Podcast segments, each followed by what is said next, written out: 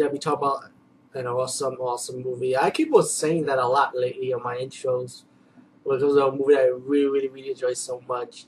But I do. What can I say?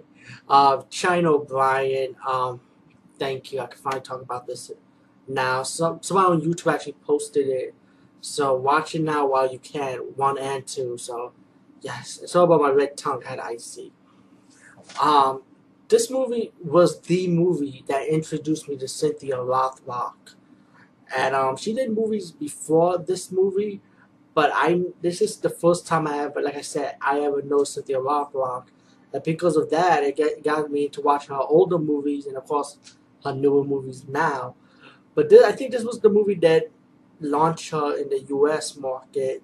And when I saw this movie, I was like, I never seen a white girl with blonde hair just a white girl alone kicking ass. I was like, this was the first movie I ever seen anything like this, and I was like, wow. And I wanted to know who this woman was. You know, at the time we had no internet, so I had to do like research. You know, with friends. You know, like I saw martial arts documentary that actually mentioned her. And when she first announced that she did Hong Kong movies, and I was shocked. I was like, oh shit, you mean she got other movies besides this? But anyway, let's just get to the point. China O'Brien. There's mixed reaction for this movie, but I don't give a rat's ass. This movie is awesome, awesome. Yeah, I said it again, awesome. Um, she plays a cop, you know, she was she, uh, proving to her students that hey, there's martial arts is good for self-defense. You know, it's like meant for exercising. You know, like teaching her students a lesson, and then this when she was in the streets, it wasn't her students she was fighting. It was real gang people she was fighting, and one of the gangs was about to kill one of her students, as she shot the gang member with a gun, by as self defense to protect her friend. And then she knows that one of the gang members was like a young kid, and she decided to leave the force, never use a gun again. She goes to a small town where she where she grows up, grow up, excuse me, and met her father, who's, who's a sheriff of the town and um, the town is not all perfect as it was before because it's corrupted by this crime boss that um fulfilling the town, you know, so he can run his criminal rate like prostitution, drugs, you know, his illegal activities. And um, the sheriff is trying to stop this guy, and but he can't because the laws, the judge and the law around that town is like under him, you know, like he can't do nothing about it. He tries his best.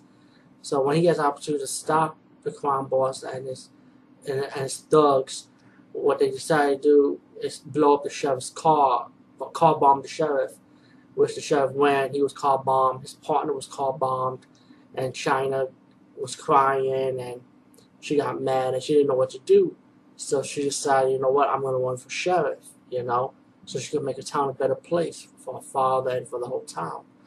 And um, while the crime boss found out about that around the town, that she's running for sheriff, he tries every means necessary to stop her and stop his stop her friends from um becoming sheriff. And when she finally becomes sheriff, she goes after Summers.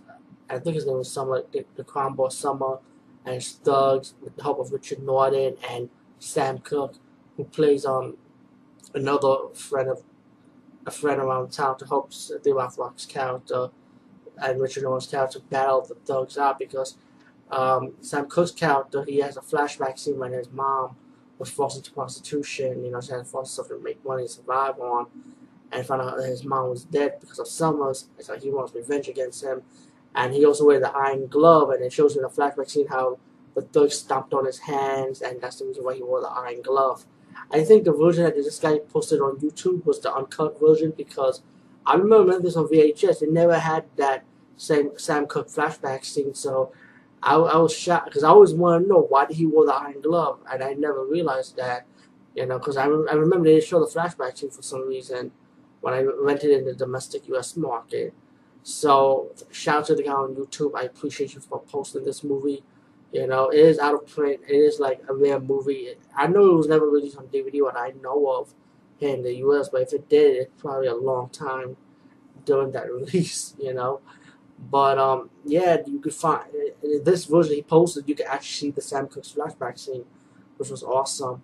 Um, all in all, once Sam Cooke's found out that Summer's mom. He goes after him. You know his character, Matt has to go stop Sam Cooke because he, Sam Cooke's character from killing because he doesn't want you gotta you're a sheriff you gotta obey the law you know let the justice system handle him and then you got the ending when Sam Cooke's character did not kill the evil crown boss or the crown boss was arrested but then one of the crown boss victims that he abused one of the women shot him so that was her revenge in a way and um everyone was happy in town pretty much and I, this movie is awesome, guys. Um, yeah, I said it awesome again, did I? Right?